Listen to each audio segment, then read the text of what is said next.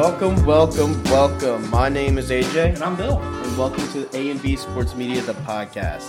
Um, it's been a minute. Yeah, it's been too long. It's it's been way too long. Um, I shall take the brunt of that. There's just been personal things where I got a new job, so it was a little rough, and then we also had some technical issues. So Yeah, OnlyFans is a really tough job, AJ. listen, you got you got to please people. Um, so so we, yeah, we had had some some difficulties, but we're back. Uh, In we, action. We actually did record um, two episodes beforehand, so honestly, we'll probably archive those.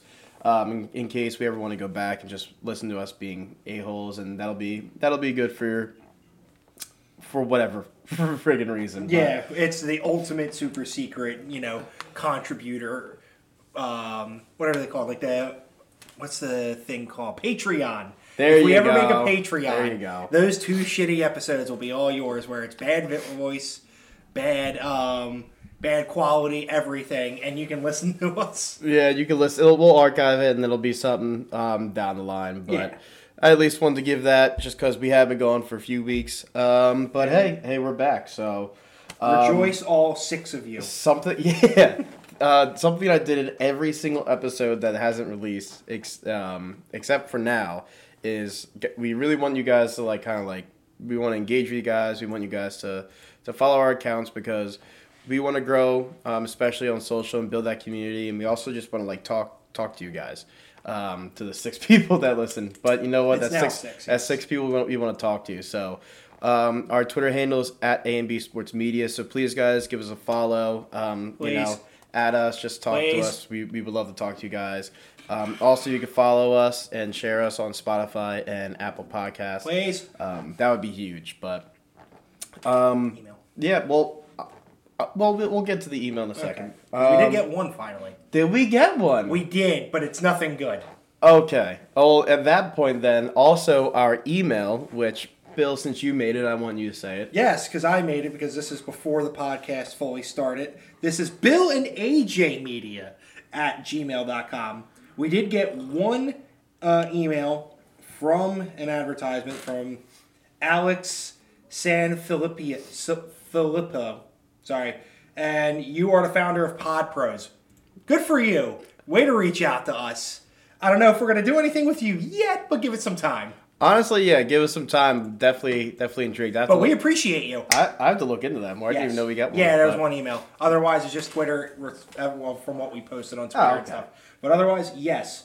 Bill and AJ Media at gmail.com. Please send any questions, concerns, comments, insults. It doesn't matter. We want to be able to read them on the podcast. hundred percent. Um, and I, and Bill actually has a recap for us because Oh, yes, from the past two episodes. Yeah, from the past two episodes, the unaired episodes, the the mythical episodes. There's actually six now. I forgot number six. But either way, um, here's the quick recap of the last uh, two episodes. The World Baseball Classic, epic. The UFC fights recently with the refs, rigged. the MLB, also rigged. Fuck you, Angel Hernandez. If that gets me un- unsponsored for whatever reason, I completely understand. Yeah. Sixers, epic, go Embiid. Flyers, what else is new? Trash. And number uh, number six, Formula One, Fernando Alonso. That's it. All right, That was nice. it. Just Fernando Alonso. I think that's a good recap. Yes, I think it is. a good recap. Um, I think Bill, we want to start with uh, today's sports history first. yes, we do. And I want you to get at this. 1915 on April 5th, Jess Willard knocks out Jack Johnson after 26 rounds. Holy crap! Yeah, they don't do that anymore. I wonder why. with the heavyweight boxing title fri- uh, fight, sorry, in front of 25,000 fans in at the Oriental Park racetrack in Havana, Cuba. Nice. So that's a big one. But yeah, can you imagine doing even doing- Twenty six yes. rounds. Oh my god. Doing doing like twelve or fifteen rounds alone. Yes, it's horrible. Um, we'll go to 1927. Johnny Weissmuller sets world records in both 100 meter and 200 meter freestyle swimming events. I guess that's like one of the first times that it happens. Um, okay. Oh, okay. We got um. Oh, that's the 23rd. So we're gonna move on to that. We're gonna go over to uh, 1967. Wilt Chamberlain sets the NBA record of 41 rebounds. Wilt Chamberlain has so many. That's a lot of rebounds. Jesus Christ. Oh, here's a cool one. 1973. Um, NFL adopts jersey numbering system. So, i.e., like example, QBs being between one and nineteen. Oh, so what what they do? yeah, like exactly. yeah. So they so in 1973 they did that. So it's wild. while. I think that's around when I forget when the actual merger of the NFL was. She appears again. Uh oh. 1975, American tennis number one, Chris Everett wins her third WTA Tour Championship and beats um, at the Los Angeles Sports Arena and beats Martina Navratilova. Hey. I've been saying her name every it. week in sports history too. And it's getting And better. It is because I'm finally learning it. I should really look it up. Here's a good one from the good old days of the Flyers in 1981. Philadelphia Flyers amass a mass record of 2,621 penalty mi- minutes. I'm pretty sure that's during the Broad Street Bullies career. And we miss it. We I do. really do. miss Really those do. days. Oh my god. Oh, speaking of Wilt, but we're not going to Wilt Chamberlain right now. 1984, Kareem Abdul-Jabbar breaks Wilt Chamberlain's all-time career scoring record of 3,000. Uh, sorry, 31,419 points. He beat it at 31,421. So one three-pointer set it all away. Up, Wayne Gretzky in 1987 wins his seventh straight NHL scoring title. Holy crap. Um, oh, God, that's actually a good one for baseball. 1989, um, Los Angeles Dodger Orel Hersher's consecutive scoreless streak of 59 innings Wow. ends on April 5th. So for 59 innings, he was just Wow. killing it. Um, beyond that, I don't care. Why is that? Why is this in here? This is a historical day. It is, but I'm, I'm more confused on why that happens. But 1991, going to Detroit Pistons, Joe uh, Dumars ends his NBA throw streak of 62 games. So for 62 games in a row, every three th- free throw he made. That's impressive. That's a lot. That's impressive. Um, what else? No, no, no, no. Uh, some of these are just talking about sh- other streaks, but nothing incredible of importance. Uh, that's actually pretty dope, just in the form of golf. Um, Ooh, that's in, a good in 2009, the Kraft Nabisco Championship for women's golf in Mission Hills, CC. I don't know what that means. Brittany Lincoln Eagles the final hole to win her first major title to win by one stroke. Holy to beat shit. Cristie Kerr. That's pretty dope. That's Holy why I brought it up because you got you got to make an eagle to win. That's That's freaking pri- difficult. Uh, oh my gosh, you must be so hype. Uh, don't care about that. And that will end it on there. So that is our day in sports history. Nice. That actually segues pretty well into uh, what I want to get into next, because Going into golf now? yeah, because Alright. we have the Masters We coming do. up this weekend, and I'm excited. Mm. So I I always am a big fan of watching uh, Roy McIlroy. Um, I wish I had wish I had Mikey on here. I know he's he's a big big golf dude. He know is. He would have loved to talk He about would. this, but this is this is going to be a fun one, and uh, hopefully by the time next week we'll That's why I'm we'll seeing a- more master stuff on TikTok. Okay. Exactly, exactly. And uh, I'll definitely be watching uh, the Masters. Um, definitely not at work. Um, so that that's something cool to, to kind of roll into. I'm excited Yeah. to see how this goes. Um, we have rankings of uh, Scottie uh, Scheffler's number one, Roy McIlroy's number two, Jon Rahm is uh, number three. I'm sorry. Good for him. Patrick uh, Cantlay at number four, and Max Homa at number five. Um, there's a lot more uh, into it. Um, I definitely want to get into uh, some some prop bets, but definitely not on this podcast. Just more dumb stuff that is definitely not. I gonna mean, be betting said. on golf is a tough thing to do as it is because there's Especially you the have to get through three rounds of golf Mm-hmm. to see where you're even going to end up, and that can change depending on your mood. Yeah, I, I you have one wrong feeling, you ain't winning. oh, 100 percent. I've seen people just drop off the face of the earth when they're like number one. So I was going to say I was going to talk about you last weekend, but or whenever we played last. last golf. weekend, Whenever I- we played last I, I, I sucked last weekend the whole way through. I don't know what you're talking about. You dropped off. You could have gotten did. below I could have got below 100, but I did not. Yeah, I think we're, we're constantly 105s to t- We 110s. are. So, and then there's my grandpa hitting like 95s. So, tells you how good we are. But that that'll be a fun thing to watch this weekend. Mm-hmm. Who do Um, you got? Who do you who do you imagine? Well, I, I mean, Just pick a person. I, I Roy Mc, Rory McIlroy. Nah. Like, he's always fun. But I like, agree. Roy's great. I'm gonna pick a random one. You're gonna pick a random one. Number 20, Kurt Kitayama. Hey, That's it. you know what? I'll roll with uh, I'll roll with Aaron Wise. There you go. Good old Aaron Wise at uh, what is he? Number forty six. Wait, Oh, going deep. because I'm a child. Never mind. I'm doing Dustin Johnson. There you go. Do you want to know why? Why? Number sixty nine. Ah, nice. Dustin Johnson. He uh, yeah, he's he's got a ways to go, but You never know. but that'll be fun. So uh, looking forward to that. And then what I'm not looking forward to though, which completely changed my perspective of the season, is the Phillies. Really? They uh they are one in five. Yeah, I looked it up before we started the podcast, and I was like, "Are you kidding?" me? I've watched every single game, and I cannot tell you why they suck. It's just it, it- they're not.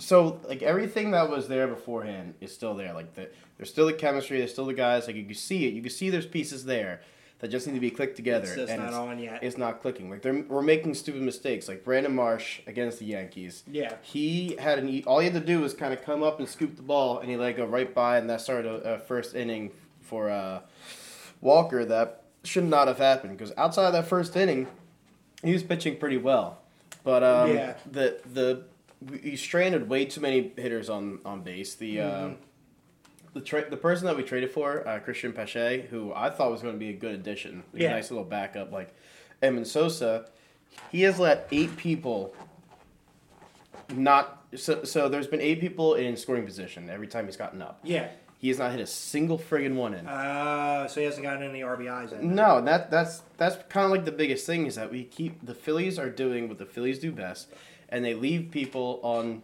on base, and it, it's so annoying. Yeah. especially like with with how stacked we are with Trea Turner, Kyle Schwarber, JT Realmuto, Castellanos, who I'm going to give him praise. His plate discipline discipline has been extremely well. Like comparative to last year, he looks a lot more comfortable in the box. He looks like he's he's taking a lot more pitch, uh, pitches that, to his credit, he should not be swinging at. Yeah. But the umpires are screwing him. Yeah, I was gonna say umpires are still been rough with calls recently. They have been bad. They really Like- have. Like, and it's so it's it's not bad to the point where it's like. It's um, not Angel Hernandez bad. Yeah, it's not Angel, Her- but it's it- it's been consistent enough for you're like, wow, this is a trend I don't like. yeah, And it's not like normally in baseball you get like maybe one or one to three bad calls. yeah. Like like where you're just like, wow, that's terrible. now you're getting one to three every And- inning. Yeah, and that's that has to get cut That down, and I don't and I don't think it will. Um, but it's it's just such a weird pattern like throughout all of sports. The officiating has just gotten worse and worse and worse, and I think that this this season is going to be I don't want to say determined, but it's going to be marred with with umpires that are kind of like I guess determining the game. Ego. I don't I see it's not even ego. Like there's like as much as I want to put ego on these umpires, when watching the game, they don't really have an ego. They're Okay. just they're just missing calls. And I so like it's just a weird start to the season. I get it. I think it's the rule changes. I think they're trying to focus on the pitch clock while also trying to watch a 95 mile an hour sinker. Yeah. Um, so it's I feel like once everyone once we get into like May, people like things are going to start clicking for a lot of people. Okay. Whether it's pitchers, batters, teams, umpires. So, hope right now April's just kind of like figuring it out type style because spring Yeah. spring training it's it's good it gets you back into the flow of it, but realistically as a ball player you don't start feeling like comfortable until like end of May, beginning of Yeah. June. So it's it's a long season. We'll see where it goes, but. Alec Bohm looks like he's going to have a breakout season. I think he will. I'm so excited. Listen, another Alec playing for the Phillies. I say another like I played, Yeah. but an Alec playing for the Phillies in on third base, which is my position. Oh, I'm so excited for him, and he, he's put in the work too. He's put on 15 pounds of muscle. Has he? Yeah, and I, and it's showing. Like he's he's he's he's raking. He's hitting bombs. So I'm, Yeah. I'm happy to see that. Um, Trea Turner is everything and more than we thought. His hitting, True. his hitting. I've never seen a smoother swing in my life. It's just it just watching him play the game is so fun. He's smooth sliding. He's smooth feeling the ball. He's smooth hitting. Like it's just he's such a smooth player. Yeah. And I'm so excited that we have him for 11 years. That's a lot. But good. just like Harper, but we, we got the core there for a while. Um, Schwarber was, was looking rough for, for the first few games, like always Yeah. striking out and everything, but I think he's starting to come into it. I was gonna say let him get his groove, and I think he'll be okay. yeah, he hit a home run, uh, yes, last night, and then he hit a home run tonight or today actually, and that's all it really takes is just once you start getting like that groove down, Yeah. he's fine. But his his main goal for the season was to cut down on strikeouts because last year he was he had way too many strikeouts. Yeah. He he gets deep into the counts, which is good, but like you have to either get that walk, foul it off, or whatever. And he there's just been This wasn't happening.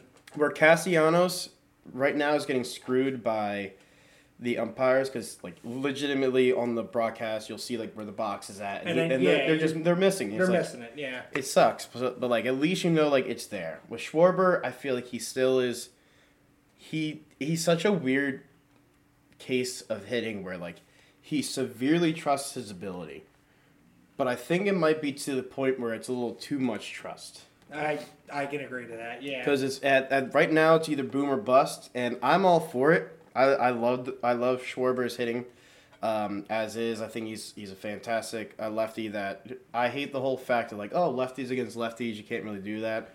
Um, for people who don't know what that means, a left-handed pitcher you don't really put, want to put a left-handed hitter, and analytics and statistics um, on that. Like a lot of coaches kind of like base their their lineups around it. yeah. It's kind of I I get it, but it's kind of weird to me when you have an all around hitter and then you take him out because oh he's facing a lefty. It's like no, you don't No, really do that. yeah, Schwarber's not one of them, but that's just something I'm noticing with a good amount of um, like pretty decent ball players. Yeah. Um, so yeah, so I'm, I'm excited to see where Schwarber ends up in the uh, the home run tally because if he's already he started off a little struggling the first few games, but now that he's kind of getting his swing into it, especially playing like in the Yankee Stadium where that, right field porch is, is pretty uh, pretty short. I'm excited to see where he goes. Um, Bryson Stott too has been has been a nice little uh, nice little gem, and we saw we saw it last year. He's always been a consistent hitter. Very rarely does he swing and miss. But uh, uh, a cool statistic that I saw was that every single game we have played so far, we played six games, he has gotten on base safely once, which Oh. is huge. Yeah. Especially for he's like in like the seven to eight hole or six to eight hole, which traditionally the people that get the most at bats like might be four to five at bats are like one through four, and then five through like seven, or you might get like your four to three, and then like it kind of like interlaps. But it's good to see that like he's he's taking his opportunities and he's making it work because even on the field he's a stud. He's Yeah. making a lot of plays. So Yes. that's what I mean is that there's It's there, but it's not hundred it, percent. yeah, it, it's there. You can see the pieces, and I think that's what a lot of Phillies fans are annoyed at.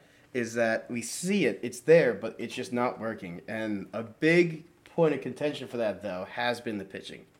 The pitching's been terrible, yeah. especially relief pitching. Even though we bolster that with uh, Soto, we bolstered it with our starting pitcher uh, Walker, who honestly after that one inning, he pitched pretty well. Um, but still, you can't have that one inning in games, and it's like you can't keep getting into games where this team is made to rake, but unfortunately, in this spot, we're not there yet. Like it'll click, but it'll take a minute. So we need our pitching to kind of step up, and our pitching has let us down significantly. I think before this game we were minus twenty five in run differential. Holy shit. And that's within and until this game, that was five games in. That that cannot happen.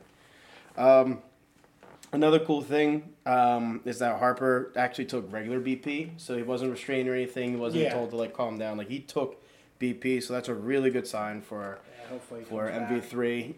so we'll we'll hope he gets back. Hope realistically probably beginning of May Yeah. Because it does take you some time because he does he's he is going to have to go down to the minors, get some swings in there, and then come back up. Which once it goes to the minors, I think he'll be fine. I think it's like two three games. Um, the there is one undefeated team though, and that's the Tampa Bay Rays. That's shocking. Right? They're they're six and now. Good for them. So really exciting for that. Um, again, this was recorded uh, April fifth on a Wednesday, so it'll go out. Well, it'll go out tonight. But in case like you you listen to this and you're like, wait, they're not undefeated. It's like, well, at this point they were. Yeah, and, they were at one point. and baseball is every day, so it's really cool though because like I love their jerseys. They have some really cool jerseys that they're they're playing off, and they're playing phenomenally. Yeah. Um, I think Texas until last night was also undefeated, but Yeah. they lost. Um, and then I'm gonna give a shout out to uh, Frank Tank from Barstool because every time I watch this band, it is it is pure entertainment gold. but he can't catch a break with the Mets either, and it's kind of funny. The um, there was the I'll actually on our Twitter I'll, I'll repost it. But Yeah. There was a video of him like freaking out because the Mets were up 6-0, I believe going into the fourth or fifth inning. They ended up losing on a walk-off home run at, at the end of it, six to seven. So Uh, and they lost today too. th- that's what I'm talking about today. Yeah. it was six to seven, on a walk-off Um, home run. The Mets scored three, and it, they scored one in the first inning. Mm-hmm. Brewers scored four four in the second inning. They did. Yeah, but then the Mets scored three, so they tied it up. Then the fifth inning, they both scored two, so it's tie game all the way till bottom of the ninth. Uh, so then I was I was told differently. Yeah, so, but regard, regardless, though, they did have a they did have a walk off, and Frank the Tank was unpleased. I bet. Um, but that that's kind of been what's happening in the MLB. Um, it's, it's been eventful so far, just in the in the first six games. Um, a lot of people that I didn't expect necessarily to uh, kind of make like a lot of rookies are, are starting to pop off too, Yeah. which is really cool. Um, some of the the, the veterans um, are kind of slow to get their, their Yeah. footing. Um, Xander Bogaerts, who is uh, now a Padre, he's a shortstop. Who he was, who we were considering before Trea Turner or after Trea Turner. Um, thankfully, you got Trea Turner, and I love it. Yeah, but no, he, I- I Bogaerts is having a phenomenal season too, Mm-hmm. so I'm excited. So it'll, it'll it's going to be a fun one. Yeah. Um, and then just quickly on the Philly note, because thank the Lord, Oh, are you going into him? mm-hmm. Thank God. it's looking. His, his, his odds are like minus 600 MV, now. MVP. MVP. VP. you can do it. I've tried. MVP. I'm just saying M. like MVB, Embiid. yeah. Embiid VP. There we go. Joel okay. Embiid killed it last night, even after the Phillies near or not Phillies Sixers almost shot themselves in the foot multiple times. I don't understand. I, I still.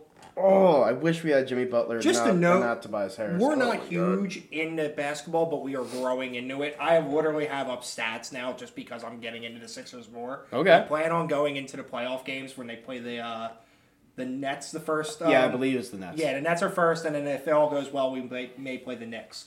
Um, No, I think we'll, we'll It's probably Knicks or somebody the, else. The Celtics. it's Knicks or Celtics. It's Yeah. gonna be one or the other. Yeah. But um, Embiid freaking for 39 minutes scored 52 points, had six assists and 13 rebounds. Quite literally carried the entire team on his back Can with you- his six foot 25, however fucking tall he Can you is. say the end score? The end score, yes, it is 103 to 101 And against the Celtics. And Embiid had 52. 52, yes. Yep. Um, And you cannot tell me that this man is not MVP because he Yeah. is. It, it's it is. Oh, after last night, it was pretty much decided. Even I mean, even it was scary though because Celtics had a had a chance for a buzzer beater and did not get it. Thank God, because like our bench did not play. No. Tobias Harris did not do good. Harris, what did he do? Because I wasn't. I was looking at him. He was he was on there for 34 minutes, six rebounds, two assists, five points. Yep. James Harden though, who's uh, being a yeah being a guard for right now, 20 points, 10 assists, five rebounds, 40 minutes of time. Maxey also was shit in the bed. Mm-hmm. Yeah. Five points, one assist, four rebounds, 40 minutes of time. Yeah. Freaking- But, but I'll, I'll give Maxey a pass because all season he's been doing well. Yeah. But Harris has Yeah. has just not been it at all. Freaking Jalen McDaniels, I don't even know who you are yet, had more points though than Tobias in 15 minutes with two rebounds and eight points. What about uh? What about Tucker? Tucker, where you at, Tucker? Oh, PJ Tucker, 11 points, zero assists, two rebounds, 27 minutes. Can you can you tell me what his three point uh, percentage was though? I can look it up. I don't know if it's going to show. Because I know he was he was uh he was giving the Celtics Oh, a hard time. Three point. Okay, so against the Celtics, he was three for three. Yeah. So he was he was killing it there. Yeah. He uh and Look at us looking at basketball Right? stats, right? Wow. You've we have grown so much in ten episodes. God damn. Who, who would have thought? I know. Let's see what Embiid was doing now with that. But keep yeah, going, keep going. yeah. So no, just to to have Oh, he's only now okay. now the uh, the people that were on Jokic's side the whole time. Like I know I know Perkins. He's he's pretty much officially. Just through Twitter likes and all that, has officially kind of crowned Joel Embiid the MVP now Yeah. too, and the odd makers now believe it too. I, I agree. Jokic didn't do shit. Nope. He actually, he, I'm pretty sure he there he uh, fell apart when the team was looking for a win there too. So, thank God. It, someone someone posted a meme. It was the uh, the end of Infinity War when Thanos was like doing Yeah. like that that walk and sits down with a smile. It's like finally what- now that I can sit down because Joel Embiid is going to be an MVP. And I was like, Yeah. that that that that's almost every single Philly fan right now. Very true. So- also, why not? Shout, shout out to Danuel House Jr. Got one minute play time on the Sixers. Hey, I don't know where you were or when you did it, but you did. you did it. I'm proud. I want to know if you took any shots, and if not, I will laugh my ass off at. I'm proud Let's of you. see. Danuel, no, you only just played for a minute straight, and that's it. You know but what? you played on April 2nd and went 4 for 7 on field goals, 2 for 4 on three points, made 10 points in total out of 9 minutes. I respect it. You're getting it. You're getting your work in. I can see you're getting your minutes, except for yes, yesterday. Yeah, yesterday. You did more than us, and that's all that matters. that is true. Way to be a pro. Where I sit in AJ's grandmom's basement talking about it. Woo! Yep. Um, yeah, so I'm happy for Embiid. Uh, he's, it li- it really does look like he's going to get it, and like Mm-hmm. I agree. the end of the season Sunday. Yes. So if he doesn't get it, we all know it's rigged, and Philly will riot. Yes, we're already getting ready to riot as it is. um, okay, jumping into other sports before I get into the UFC because there is a big event going on this weekend. Um, just looking at the Union. Last time, well, a while ago, we talked about the uh, Union. They are kind of in a weird spot right now. They lost to Montreal, got a red card on the 18th. I know I'm going back farther. On the 25th, they lost to Orlando City 2 to 1. Against Sporting Kansas City, they tied 0 to 0 on April 1st. And then yesterday, they did win against Atlas. I have no idea where Atlas is, but they got a red card as well. They'll be playing against Cincinnati on April 8th. And then on the standings wise, I think they're still in contention for playoffs, but or for the series, yeah, for the playoffs, but they still will have to beat Toronto. They currently are two, one, and three, have a total of seven points. If they can win a game and beat out, and then hopefully New York or Orlando loses, they can get moved up to clinch the final series, as they're calling it. Um, Flyers. Flyers lost. They're on a four loss win streak. That's all I'm saying because I don't feel like talking about it. Moving on. Formula One. So, um, hang on.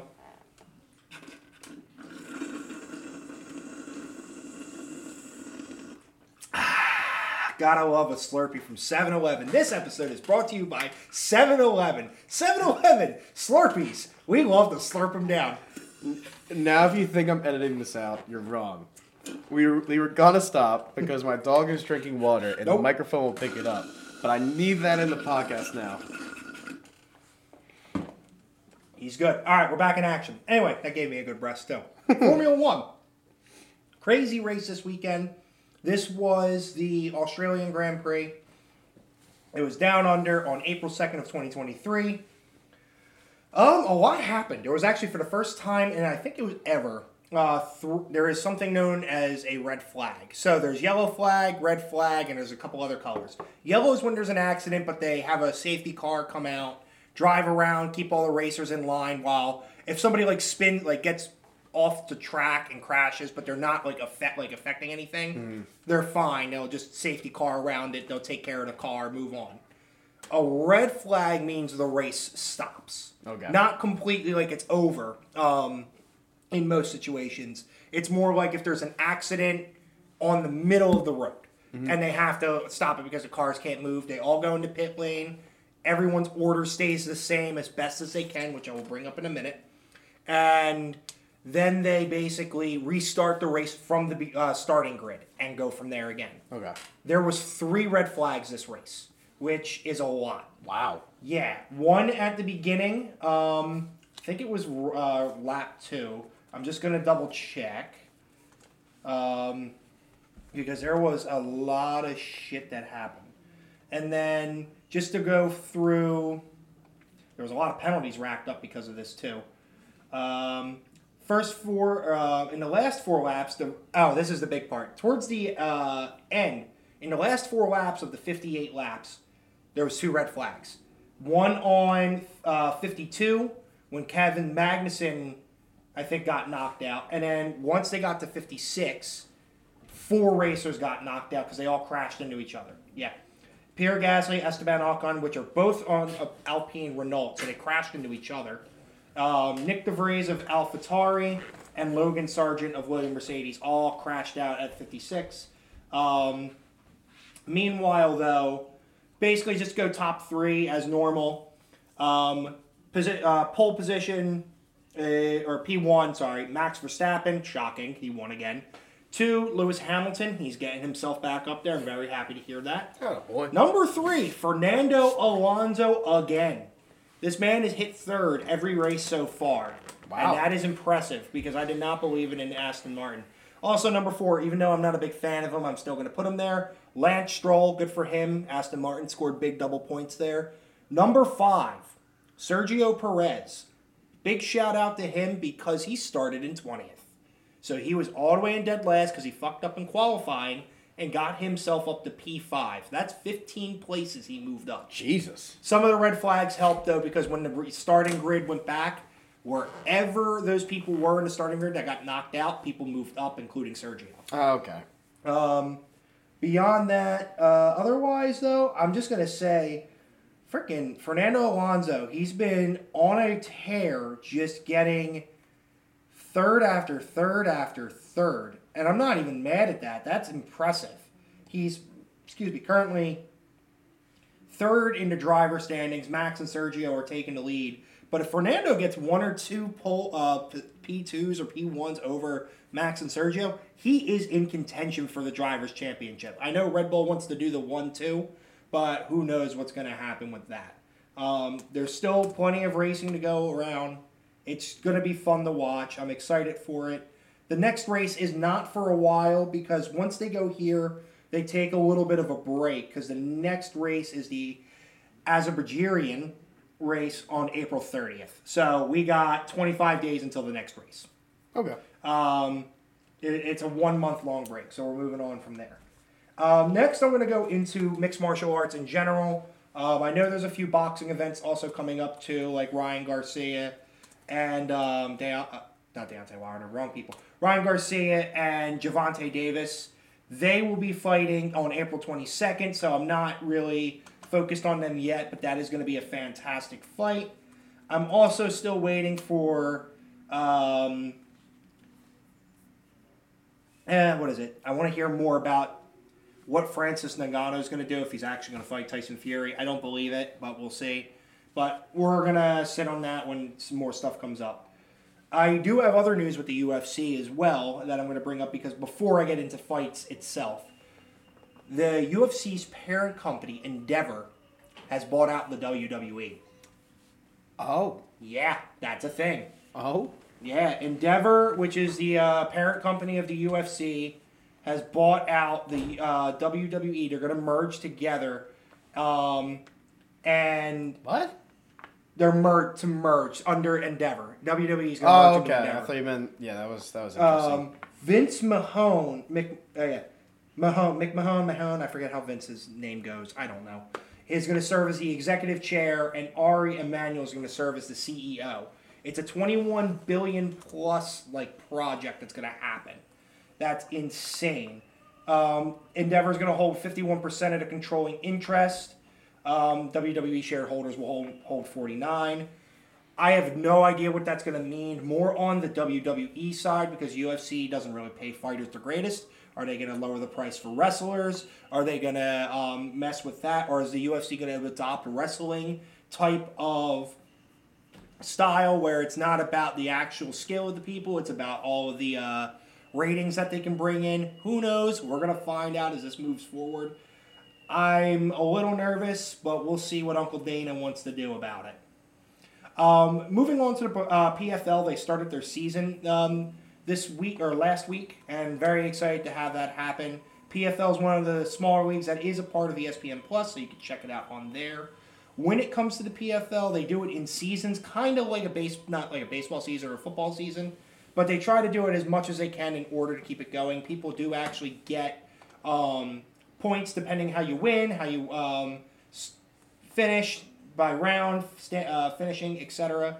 Um, and even still, you have to be in the top four of your weight class in order to advance to the playoffs. oh. Um, I just want to note um, one of my favorite guys on there so far who is ranked number two, even though technically there is a four way tie for the second place. Bubba Jenkins in the featherweight division. I just like the name. So Bubba Jenkins is who I will be rooting for in the featherweight. When it comes to um, lightweight, I am going to be waiting for Shane Burgos to fight, and then I'll get more hype about that. There is a specific fighter I did want to bring up in the featherweight division, uh, Marlon Moraes. This man is currently on, and this is from two different um, agencies or you know organizations. There we go. UFC and PFL. He is currently on a six loss win, uh, six loss streak. Oh, He lost to Cory Sandhagen, respectable. Um, lost to Rob Font, respectable. He lost to Merab, also respectable. Also lost to Song Yadong very badly. That was a hell of a knockout by him. Um, he also lost to Sheymon Moraes. And then in the last one, he wasn't looking terrible against Brandon Long. And then he got kicked in the leg and his leg gave out. No. So, War- Marlon, Marlon, Marlon, I understand. You're 34. You're 23 and 12. I just want to let you know you used to be 23 and 6. And now you're not. You're 23 and 12. You- You're on a six loss win, uh, six loss streak. I think it's time. Yeah, I think it's it. I think That's it. time So, gets everyone. Yep. Following up now, I'm actually going to a another organization that we haven't talked about much before. Unfortunately, the last episode that wasn't going to be aired brought up something known as Cage Fury Fighting Championship. Why am I bringing it up now? Because I went to the event and it was a good fucking time. I honestly recommend that if you want to go to a MMA event, go to a local one that's a more not am, I don't want to say amateur amateur. They are considered they are professionals. I want to make that clear. There are amateur bouts on there, which I'll explain in a second, but they are professional fighters that can get um, basically signed into the UFC down the line. Okay. But this is basically you can find this on UFC Fight Pass as well. But I went there live. It cost me sixty five dollars at the twenty three hundred arena on April first. Honestly, it was a very very fun time. So when I meant by the amateur part, under the prelims, they actually had amateur bouts going on. Um, there was two amateur bouts, and even with the one amateur, be- um, the main prelim, there was a belt that was going on. It's called the, uh, I think it was called the Next Gen uh, Middleweight Champion Belt. Okay. And either way, very happy for that. Uh, there was nine fights in total. All of them were really good, and some of them were very um, shocking, to say the least, on like how they ended. Um, just to run through them real quick. Um, I'm not going to go into too much detail, except I know this guy's local. His name is Nick Ge- uh, Gebhard. He beat Michael Shiverchan, and he is actually from, I believe, the Belmar area, if I'm correct. Is he really? Yeah. Oh, I'm sorry. Fighting out of Blackwood, New Jersey. Still. But still, that's pretty local. That was pretty close. He won his um, won his fight. He now has an amateur MMA record of four and three. But I do want to bring this up too. He is currently now on a three fight win streak. So when he started, he went. Uh, uh, he lost his first one, lost his second, won his third, lost his fourth um, fight. He was one and two, and then after that, he picked it up. Nice. And it looks like though for the two of the three win, uh, two, sorry, th- out of his four wins, only one of them though was via decision. The rest were finishes via, via doctor stoppage, TKO, or retirement. The guy quit in round two. Good for him. So Nick, we'll keep an eye on you as we move forward. So hopefully we see more of you, and hopefully you get into your professional debut. For that belt I just ma- uh, mentioned for the middleweight championship, this guy's name is M A Yali. It's literally M comma A comma Yali. nice. Ma Yali. Um, won his um, won the next gen belt uh, in three rounds because amateur only did three uh, via unanimous decision. It was a great fight to watch. Just good skill, good uh, takedowns, everything along those lines. Um, there was a lot of submissions coming up now. I'm not kidding. I think actually yes, the main card had all finishes, and it was fun to watch. Um, first one was Thomas uh, Paisano versus Joseph Schick. And in the second round, uh, Thomas was able to get a ana- anaconda choke, which is a fantastic type of choke to get somebody with. And he's now 3 and 1. Here's my favorite one because this was heavyweights. Ian Alston versus Daquan Buckley. Daquan Buckley is a big some bitch. And you saw him throw his weight around. Yeah. And He knocked him out in the first round in two minutes and 19 seconds, climbing to four and one. And you can hear all through the crowd chanting UFC, UFC, UFC. That'd be cool to see him. It would have been. It was really cool. We also had the option when we were doing our tickets to um, root for a fighter. It didn't matter really whoever. So I put Daquan Buckley on all of them. Nice. But, um, so the next fight. So keep in mind, me and my friends, as we all know, are still a little bit of gamblers. I'm sorry, my girlfriend, but we were uh, gambling amongst each other, um, like basically just making little bets here or there, ten dollars a bet. Um, but basically, what happened was this next one. It was Dylan Mentello versus Charlie Alexander. I had Charlie Alexander. My other friend Isaiah had Dylan Mentello. Charlie in this fight looked fantastic, stunned Dylan twice. And then the second one was a beautiful right hand cross. And you literally see him go down to the ground, get up real quick. And I'm not kidding, there was probably, at that point, there was probably about four minutes and 50 seconds left. Dylan gets back up. Uh, Charlie goes for the takedown. Dylan gets into a guillotine choke and starts to go for the finish. By then, I would say there was about three seconds left. Two seconds, one second, Charlie fucking taps. The- and people lost their shit at that. Um, so that was nuts to say the least. So Dylan Mentallo won Mentallo won via rear na- or sorry guillotine choke, four fifty nine on round one. Wow. So good for him. Meaning almost lose ten dollars, but good for him. and down the line, I win my money back, so we don't have to care about that. So here's the other thing about these local events that are pretty cool. When you have like when you have these like more, I want to say regional circuits of professional fighters, you're gonna have a fan base come with you. yeah.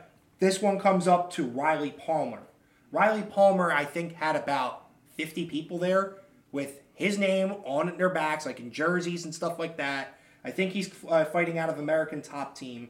And he was fighting against Donzel. Um, Donziel, sorry, there's an I there. Donziel Marshall. And sure enough, Riley Palmer won via submission on an armbar on 4 minutes and 56 seconds of round one. So again, very close to the wire. Yeah. And the crowd blew the fuck up. Yeah.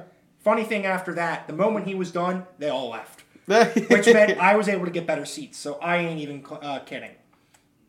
Um, moving on from there, Eric Nolan versus Blaine Richards. N- Another fucking submission at 441 of round two via Blaine Richards. He's now 6 and 2. Very happy for that. Now we have the co main, which was for the vacant Bantamweight Championship. Now, this is big. Um, we had Vilson Negroni. I'm going to butcher that. I'm sorry to my Albanian friends. He is from Albania, which I want to bring back up in a minute. And then there was also a Sheik, a Jim, that was fighting as well. Um, this was a good back and forth fight from beginning to end. But I will say this I think Vilson won um, like overall, and then got striking at the end, won by knockout. Overall, very fantastic win for one minute and nine, at one minute and nine seconds in round three. When I was there, obviously, as I said, he is from Albania. He had a massive support. Mm-hmm. I'm not kidding. There was Albanian flags everywhere. People were going nuts when he was fighting. Actually, to the point where security was like, "You guys have to take a step back because you're getting a little too crazy." And I understood because the support is there Yeah. and all around you could feel the energy flowing. He did win. I'm not taking this away from him. However, when we were there, it looked like there was a clash of heads, and then he was able to take advantage of that from there because it looked like clash of heads. They both got stunned from it, but Vilson reacted, took got a punch afterwards, which was clean, and was able to finish Ashika Jim. Okay. Now I'm not taking that away from him because again, I can't because obviously he won. The refs went with it. I'm gonna go with it. Very happy about it. yeah. Um, so we'll see how he defends the uh, bantamweight title now. Um, as for Sheik, I did see his family there, and I did see his family go, "Oh shit."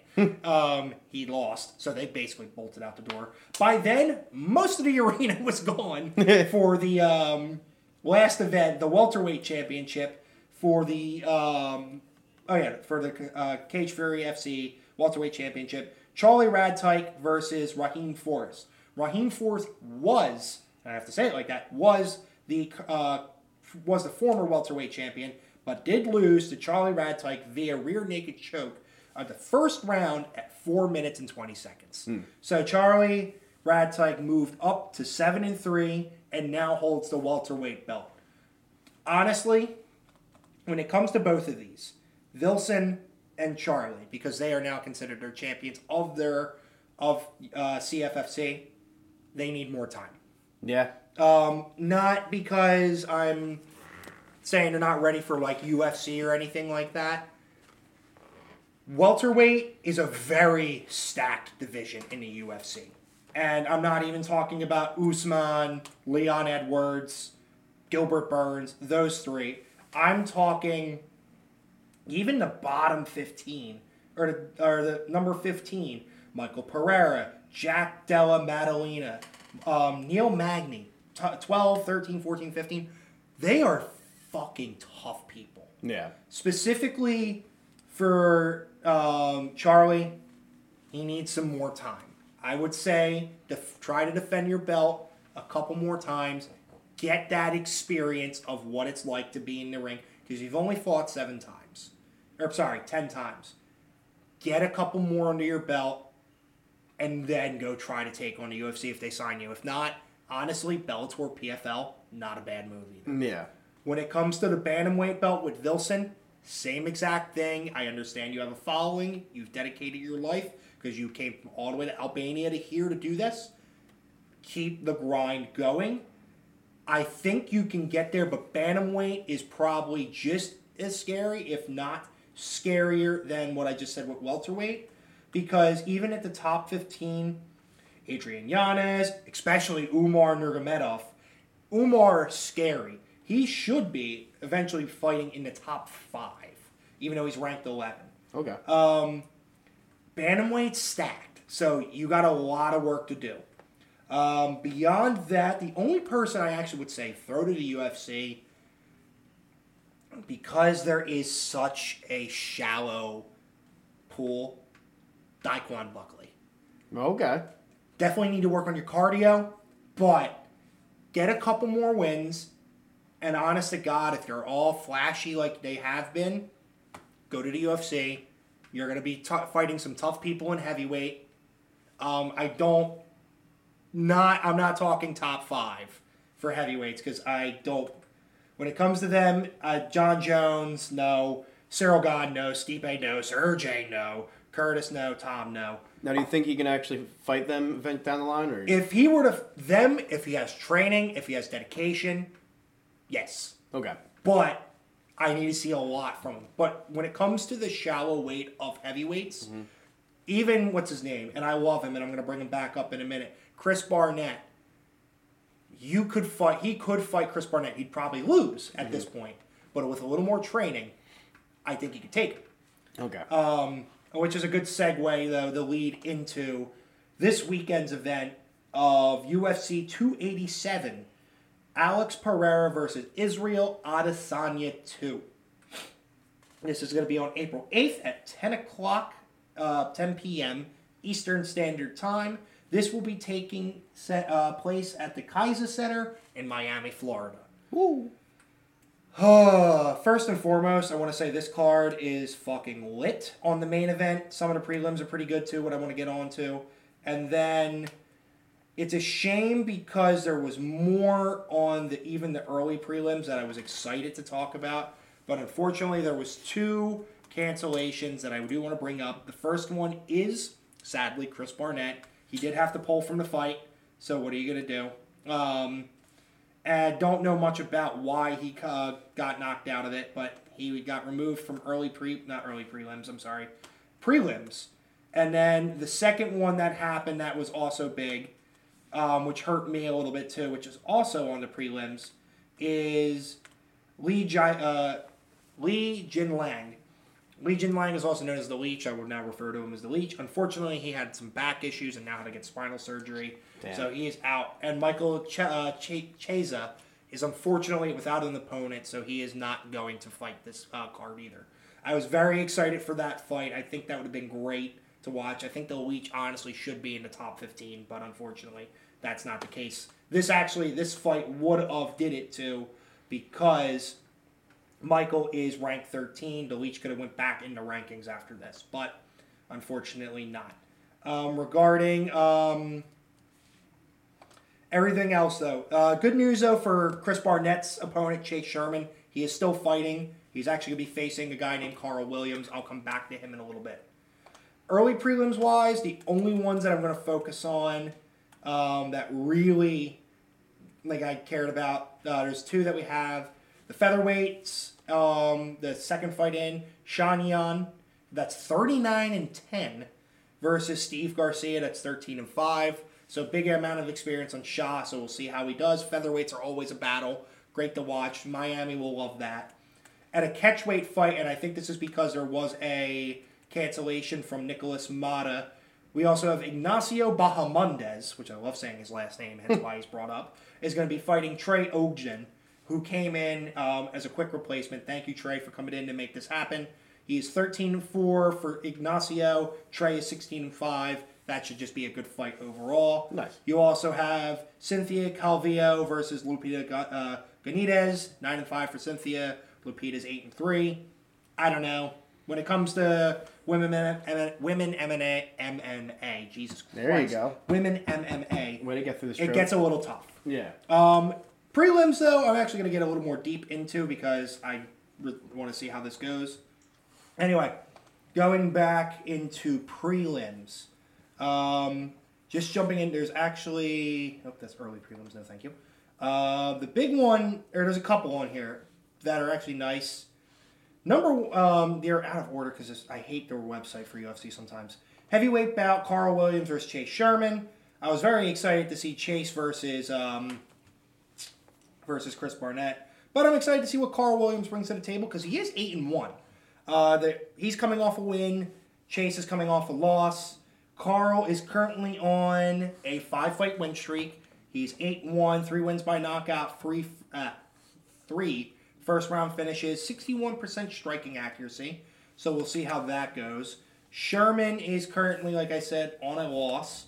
He is uh, 16 and 11, 15 wins by knockout, though 12 first round finishes. Uh, 46 striking accuracy.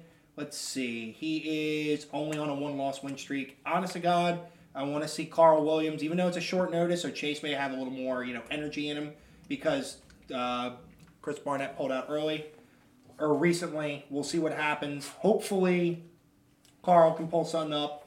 Uh, with odds, real quick, he's plus 190, not too bad. They don't have the odds for knockout, but I would assume it's a little bit higher. Fuck it, put him on for knockout. Let's see what happens. See if he comes in, tries to get a quick paycheck, and moves on out. Yeah. Moving on to middleweight, Gerald Meerschaert versus Joe Pyfer. I feel like we just saw Joe's name recently, but I'm not too sure. Uh, Gerald, Gerald actually, I feel bad. He one of his most recent fights, unfortunately, was by Khamzat Chimaev and got knocked out in the first round pretty quickly. But he uh, came back though and turned it into a win right after that um, against Silva. So he is currently 35 and 15. He is a has six wins by knockout, seven, 27 by submission, Wow. and then 15 first round finishes. So he is going Wow. to grapple the shit out of you. For real. Um, so hopefully the other guy, as his name is Joe Pyfer, will have a chance. Joe Pyfer is currently 10 and 2 in um, the UFC. His his nickname is Body Bags, Nice. and he has seven wins by knockout, two by submission, five first round finishes. Uh, let's see if it has any takedown defense on here. 50% takedown defense, maybe that will work. This is only his second fight in the UFC, so this is going to be big for Joe to keep his streak going. So let's see how that goes. Um, next on there, honestly, if anything, though, um, Joe by knockout. If not, Gerald by submission. Joe by knockout's plus 650, so that's going to be a little bit of a stretch. Uh, Gerald by submission's plus 275. That's still looking good. If it's going by decision, if you really want to put it, you could put it for Gerald, but that's plus 800. I don't think it's making it all three rounds. Moving on. Under the women's strawweight, just because the name is very uh, remembrance, Michelle Waterson versus Luna Pinheiro. Michelle Waterson's ranked 10. Luna is ranked 15. Or Luana, I'm sorry. There's a second A in there. L U A N A. Michelle is 18 and 10, coming off a loss. Luana is 10 and 1, coming off a win. Honestly, the last time somebody was coming off a win, they didn't uh, for women's MMA. They did not win. So I wonder if she's coming in flying too close to the sun. Maybe Michelle got it in her. I don't know. Women's MMA is a little bit harder for me to predict, unless you're in the top five like Jessica Andrade, who can just kill it. Yeah. Um, but fuck it, we'll say Luana. There's no money line. I can't tell you the odds. Um, mostly wins by subs, both of them. So this is going to go to the ground, and whoever's subbing is subbing. So somebody's going to sub each other. I just don't know who. Yeah. Moving on to the last event or fight on the prelims. This one's huge to me because I've been watching this guy. I hope he will listen to this episode one day because I mold my body off this man. His name is Kelvin Gastelum. He is uh, 17 and 8 in the UFC. He had fight of the night in 2019 versus Israel Adesanya. It was a hell of a fight. I loved every second of it, and I loved watching this man ever since. However, unfortunately, he has been on a two. I don't. I don't forget what the event result for this one is. A two fight win streak against Cannonier versus Gastelum. I think it was considered a draw, um, or something, or a no contest. Something happened where it was a no contest, I believe. That's rough. Uh, yeah. It doesn't say what, so we're just going to move on. He's 17 and 8, 7 wins by knockout, 4 by submission, six first round finishes. Kelvin is currently ranked 15 in middleweight. He has come from grace um, when he was fighting Adesanya. I think he was like number 4. Okay. Um, he's beaten uh, former champ Michael Bisping as well. Um, overall, I was very, I'm still very excited to see this man fight. He is facing, though, a very tough opponent, and his name is Chris Curtis. Chris Curtis recently just came off a win. He is ranked 14 in the middleweight division. He is 30 and 9. He has 17 wins by knockout, one by submission, seven first round finishes. He recently beat Joaquin Buckley um, in his fight to keep that position. Uh, otherwise, though, he's been kind of off and on with his fighting. Uh, both are going to be good at striking. I don't know how much uh, takedowns are really going to happen. Personally, I want Kelvin to win. No offense to Chris. I think Chris is a fantastic fighter, too. But for my own personal body and the same design as me, aka the fridge, I am going for Kelvin. the fridge. The fridge. Now we're moving on into the main card. Five more fights. Um, first and foremost, we have Raul Rosas Jr. versus Christian Rodriguez. Raul Rosas Jr. is the all the rage currently in the bantamweight division. He is, I think, 17. Let's pull up his age. He is only only doesn't have it. Great, thanks. He is currently seven and zero. He has one win by knockout, four by submission, five first round finishes. I think he's only 17 or 18. I don't know his exact age, but I know he is the youngest fighter in the UFC. Um, and I'm pretty sure. Yep, he's 18 years old. He had to get his parents' permission and get a note from his teachers to make sure he could do it and make sure he gets his homework back on time. Uh, he did win his first fight via submission. I did see that one. It was pretty cool. Nice. So we'll see how this goes. Um, Christian Rodriguez um, is also in this fight as well in the bantamweight division. He is currently eight and one and coming off a win streak. Hey. He is three. I'm sorry, eight and one, three wins by knockout, four by sub, five first round finishes. So we're gonna really put a test on him. Um, pretty good takedowns, but it's only two and four. Uh, significant strikes. He throws mainly at the head. So Raul better cover up. Better use that ground game and jiu-jitsu to your advantage, Raul. Um, I don't know if they're gonna th- uh, odds wise are all saying Raul, but I would not say don't ca- um, don't jump the gun with that. Um, to win by sub would be plus 165 for Ra- Raul, which I can believe. I don't think he will win by knockout. Um, honestly, Christian Rodriguez has a better chance of winning by knockout, and that's plus 800. Heavily consider that. I want to see Raul win because I want to see this man develop, obviously. Again, this is a big test for him. He's already won his first fight in the UFC at 18. Let's see if he can win a second one. All right, moving on. A banger of a fight coming up. Kevin Holland versus Santiago Ponzinibbio. Bebo. There's two B's I know. Kevin Holland is honestly just based what I would call a journeyman at this point, fighting whoever needs fighting and will do it in style. Nice. His fights are always bangers to watch, win or lose. He is currently 23 and 9, 12 wins by knockout, 7 by sub, 11 first round finishes. He is coming off a loss. He's actually coming off a two loss streak. The first one was via Khamzat Chimaev, which, I mean, you're facing a very scary fucking wrestler that can throw you around like a rag doll. That he wasn't even supposed to fight him. That was with the whole Nate Diaz versus Tony Ferguson, or it was supposed to be Nate Diaz versus Chimaev. Chimaev came overweight, so I, that wa- loss, nobody's really like mad about. They're like, all right, it happened. You know, you got paid big for it. Good. Yeah. His next fight, though, that he lost was a fucking beautiful fight, though. He lost against Stephen Wonderboy Thompson, the welterweight's kickboxing scare kung fu master. See, Stephen Thompson mainly uses karate, though, as I said, kickboxing and kung fu. He does karate, and it's fucking amazing to watch. And the man's like in his near his 40s and still scary.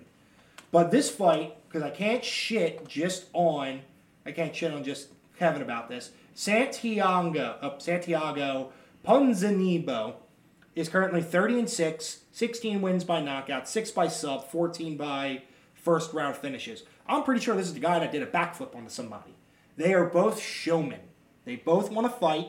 They both are going to make this look good Nice. and I don't think it's going to go um, into. I don't think it's going to go to uh, finish. He recently just won against Morono, which was a great fight to watch.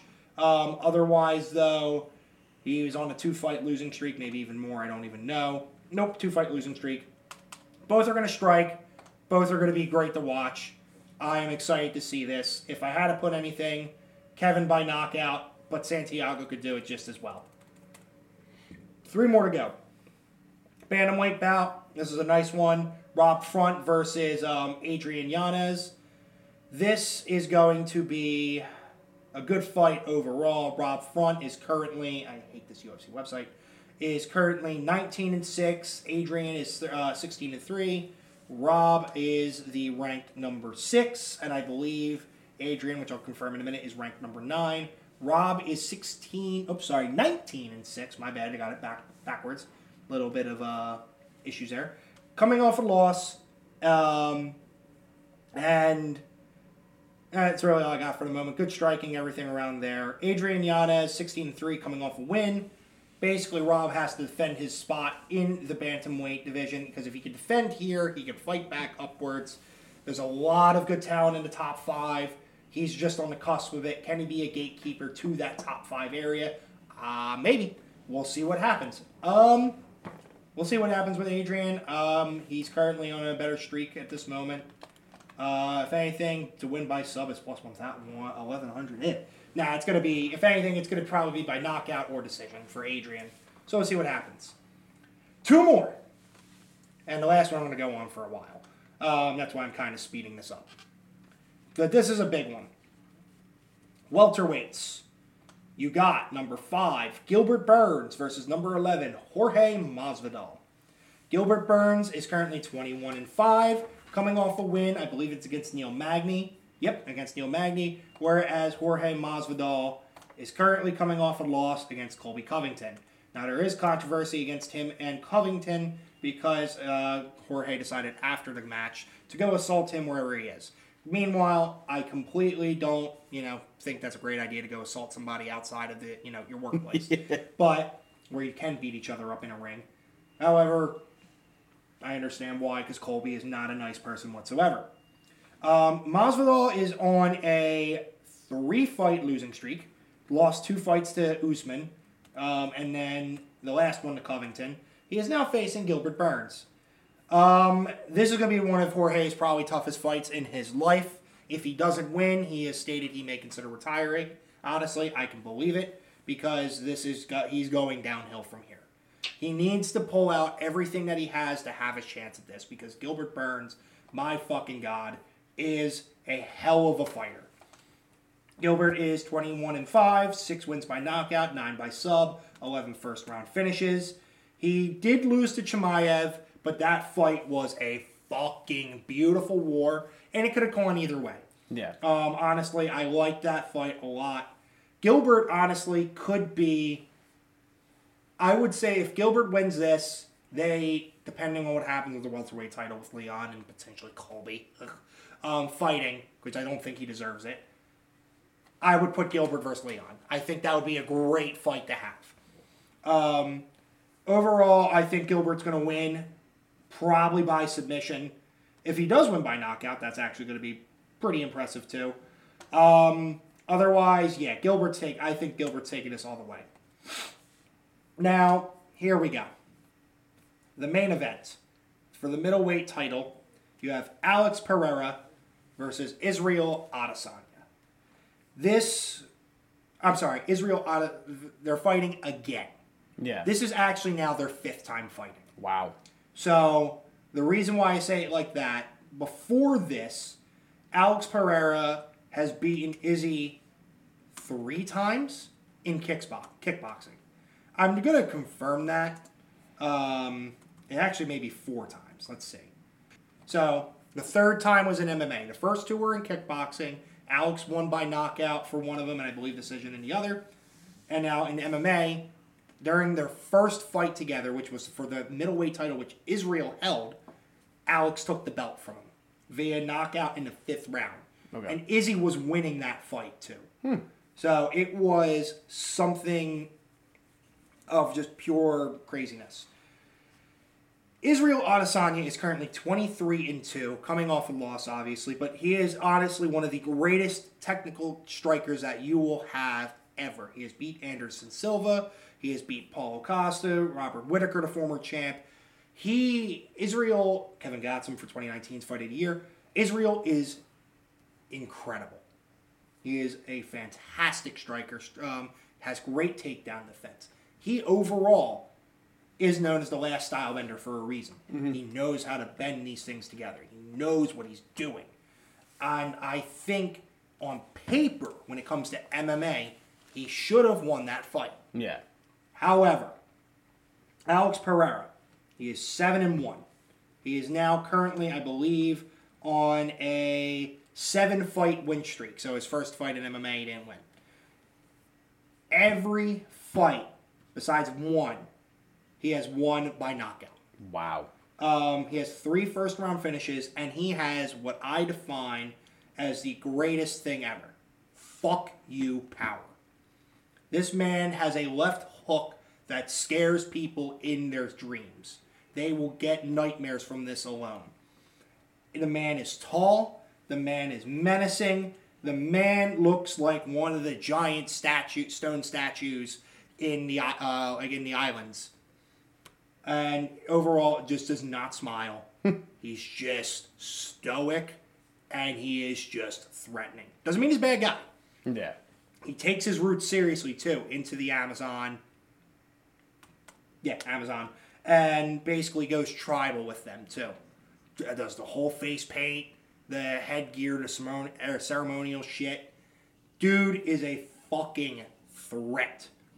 And as you can see, even against the middleweight champion who's been doing this for a while, came in, didn't almost lose in the first round. He almost got knocked the fuck out. Give it maybe five more minutes, he, not more minutes, five more seconds, it probably would have been over. Yeah. Whereas, and then the re- the other three rounds after that, wasn't really he wasn't really holding up that well. But when push came to shove, when he knew he had to turn it on and wasn't afraid of committing, he fucking went for it and he got it. Nice. So here's my thought process on this one. I'm not saying because you lost four times, three times to this guy already, you won't lose again. But the thing is, when you, there is a person, there may be a person that just has your number Yeah. somebody that figured you out, knows like how to read you for some reason, and just wins. And I'm not saying that negatively. I'm saying, as you could see, for two of those fights when it came to the knockouts, Izzy was up, and then fucking happened. He got knocked out. I want to see, and I, I said this last time. I think when we did have out Pereira versus Adesanya on one of the earlier episodes. I think that we were recording then. I don't know because this that last fight was recently enough ago. Mm-hmm. I wanted Alex to win because I want the middleweight division to shake up. Because if Izzy wins, it doesn't really. Okay. Yeah, you'll have some fighters come here or there to win, or fight against Pereira, then go fight Izzy. But it's not. That ain't it to me. Yeah. I want Pereira to win, and it's not me against Izzy because I still think he's one of the greatest fighters. I would love for him to win Yeah. because I don't want to see either lose. Yeah. But for the future of the middleweight division, I want Pereira to win, so it forces a shakeup in the um, top five, where they where you have freaking Whitaker, Vettori, Cannonier, Costa, fucking Dricus in rank six. I don't know if he's gonna even get that close, but fucking hell, one of them to fight Alex to change up the middleweight landscape. I don't. It's not that I don't like Izzy. His fighting style is very safe. It works. It gets the job done. This changes everything if he doesn't win, though. Mm-hmm. And hell, even if he wins, Alex may go up to light heavyweight. That's been in conversation too. He's considered fighting the champion Jamahal Hill. Imagine that too. And this is a big fuck you to uh, Izzy. Izzy tried that already. Izzy went to light heavyweight, tried to fight the champ John Blachowicz, and lost. It wasn't. It was a loss. He lost via decision. He, he did. Yeah. Got taken down. John was just bigger. Izzy didn't bulk up for it. Alex cut so much fucking weight just to get here. To middleweight. He doesn't have to cut as much weight for that. Can bulk up even more if he really wants to. And then have the fight of his life against Jamahal Hill. Or, if Jerry comes back in time, that fight. Because if that fight happens, holy fucking shit, that would be fucking insane. Um, but, just jumping back to middleweight, I think overall, I want Pereira to win for the future of middleweight. I want Izzy to win because I know how good he is. Yeah. This man may have his number though, so we'll see what happens. Lastly, with that, what I said if Pereira does win, who fights him next? I could see Whitaker uh, winning because he does have a win off Vettori in the top three. They could let that go. I know there's talks of Khamzat Chimaev moving up the middleweight because he's not sure if he can make the welterweight as much. We'll see. The dark horse in all of this, because he did just come off a win, Marvin Vettori. Hey. Will it happen? Fuck no. But do we want to believe? Hell yeah. The Italian dream can use his orc fucking skull to go break through Alex Pereira. Could it happen? Fuck if I know. We'll find out later though. But for right now, remember to tune in to oh sorry Saturday night, 10 o'clock Eastern Standard Time for UFC 287. Did I say that one right? I hope that I did because if I didn't, yep, 287. Yep. That, Um, that is what you said. It is yes. 287. April 8th, 10 o'clock Eastern Standard Time. That's all I have. Alrighty, sweet. Yeah, this is this is the longest episode. Yeah, sorry, I went off on that I think taking two weeks off definitely makes it uh, makes some stuff to catch up on. Um, but we're not done yet. There's a few things that I wanted to cover. A little bit of house cleaning. Yeah, just some house cleaning. Um, the Phillies were supposed to have a home opener tomorrow, which is Thursday, uh, April 6th. That got pushed back to uh, Friday, April 7th. Due to weather. Yeah, due to weather. I'm going Um, Sunday. and the and the very fun thing is that uh, Nick Sirianni Nick Sirianni will be throwing out the very first pitch for the home opener of the season. Good. So that's really cool. Yeah. Um, another fun little thing that happened is um, I don't know if you guys are on Twitter a lot. I hope you are. Follow us Follow us, damn it. at AB Sports Media. Do it. If you notice, there used I'll to be you. there used to be a little little uh, bird up at the top Oh, left. there ain't a bird no more. Now there's a doge. There's a doge. I thought that was a really cool thing to say. Yeah.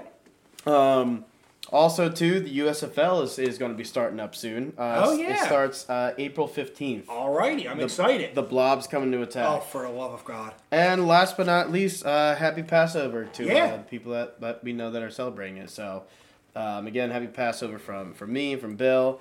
Um, again, follow us. Do it. Follow us. Do it. follow us. Do it. follow us. Follow do it. us. Do it. Do it. Do it. Do it. On our Twitter at A and B Sports Media. Um, email us at Bill and AJ me uh, at Bill and AJ, Bill and Media, AJ right? Media at Yeah. gmail.com. At gmail.com. Please send us any questions, comments, concerns, or insults so we can at least talk about them and have a moment. Absolutely, as you can tell, he's, he's he wants to be insulted. Yes. Um, also, make sure that to, to leave a review on Spotify and Apple Podcasts.